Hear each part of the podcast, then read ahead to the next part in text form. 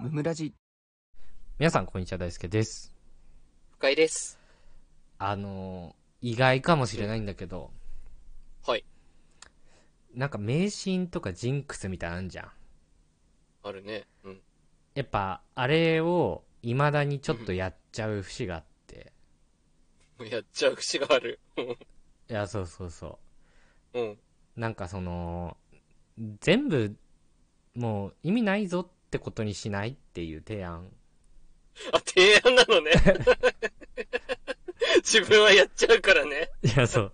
あれ意味ないぞってことにしないっていう。そっか。もう言ってくれるなって話ね。ということは。俺が今一番こう、日々の生活で、うん。うわ、これどうにかなんないかなと思ってるのが、うん。あの、夜中に爪切りしたら、うん。親の顔見えなくなるぞ、親の死に顔見えなくなるぞ、みたい な。聞いたことああるりでましすょね。あるでしょうん。あるある。あるある。あれ、やっちゃうね、未だに。 確かに。やるじゃん、それは。やってわかるるよ。やるやる。夜しかねえだろ、だって。やっ爪切て、るなんて。風呂入った後だろ、爪切んの。じゃんうん。夜中じゃわんかるよ夜中じゃん夜中夜中。だから全然爪切れないの、俺。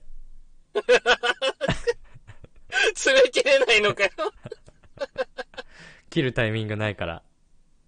そうだよね。そんなん信じてたらね、切れないよね。いや、そう。めっちゃ不便。いやいやいやいやもう守るなって、そのジンクスを。いいや、俺もう28年間守ってきちゃってるからさ。や、信じすぎでしょ。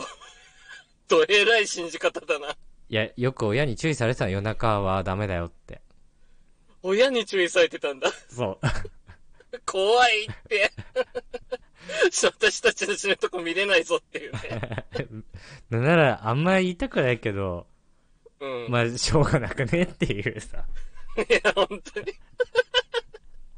思っちゃうけ痛くないけど、しょうがないね。ど。いや、どんな事情があるかわかんないよね。本当になんか急に亡くなったりとかしちゃったらさ、やっぱとちゃんとあります東京からね、札幌に駆けつけるの時間めっちゃかかるしとか、うんどうしてもかかるよね。うんあとね、本当に具合悪くなってからずっと付き添えるわけでもないし、うんうんうんうん。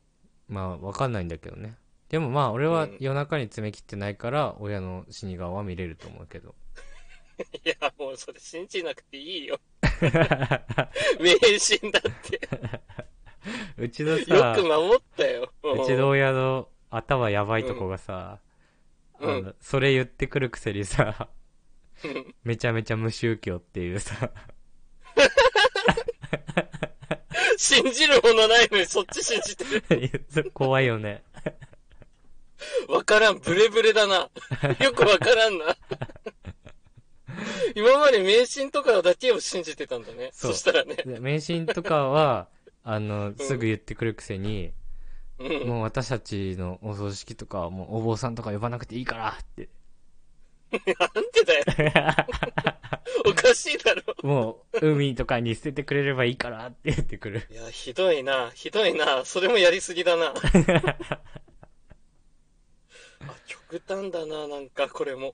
お墓狭いから入りたくないって言ってる。よくわからん。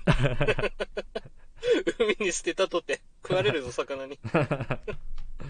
絶対良くないな。っていうね。そううん。なのうん。そういうのね。 やっぱ親の影響受けるんだね。あと、ちょっとジジンクスみたいなので言うと、うん。やっぱりなんかちょっと、あ、これジンクスかもしれないなって思っちゃうときないああ、生きててね。あ、そうそうなそそうそうそうそう。ああ、そういえばあれやったな、みたいなね。う。そう、なんかそれも、やっぱり、なんか結構気にしちゃう節があって、俺。うんうんうんなんかその、何受験の時とかに、うん。うん。なんか、例えば、高校受験の時受かった時がこうだったかうらん大学受験の時こうとか、はいはいはいはい。あなと、るほどね。就覚え活、てるんだ。そうそう、就活面接の時も、こうだったからこうみたいな。はいはいはい。右足から出るとか言う人もいるしね。あ、そうそうそうそはいはいはう。い。まわかあ、る右足とかはないんだけ ど、うんそういうのではなくね。そうなんか、前の日に何食べたなとか、ああ、験担ぎだ。そうそう、あるじゃんあの、あるね。俺の場合は、すべての前の日にカツ丼とか食べてないの。キットカットとか。あ そうなの そう、験担ヨガ盛り上がってるやつやらないんだ。そう、験担ぎを一切してきてないの。おだから、験担ぎになりそうなものをめっちゃ避けるっていう。 ひねくれてんだろ、それは。今更 そこら辺の人と違うぞ。今更験担いで落ちたら嫌だな、みたいな。いや、まあ確かにね、今まで験担がないでうまくやってきてるからね。でも逆にこれってめっちゃ良くて、その、うんもし落ちちゃったとしても、うん。まあ、験担がなかったしな。まあ、しょうがないか、みたいな。いや、諦めの言 い訳にしてる。いや、なんかさ、験担いだらさ、マジ感が強くてさ、なん か、まあ落ちこ確かに落ち込みそうなんだよ、普通に。あそこまでやったのに感はあるね。そうそうそ確かう。だから俺は最後絶対余力は残すっていう。に。喧嘩てるんだね、自そ分うに。そう。 自分に対してほ、いや、別にそれを、その世間的に言い訳にするとかはしないんだけど、うんちょっと自。うんうん分の中で消化させるために、あの、そうだね。うん。やってなかったところをちゃんと作るっていう。自分のメンタルのために。そう。すごいな、このこだわりも。だから、あうんの、すごい不自由で、そうだね。うん。 まあ、自由が不自由なんて言葉もあるけど、あの、うん俺は不自由で不自由になってるから、そうだね。いいとこないよね。 自分ルールのせいでいいとこないな。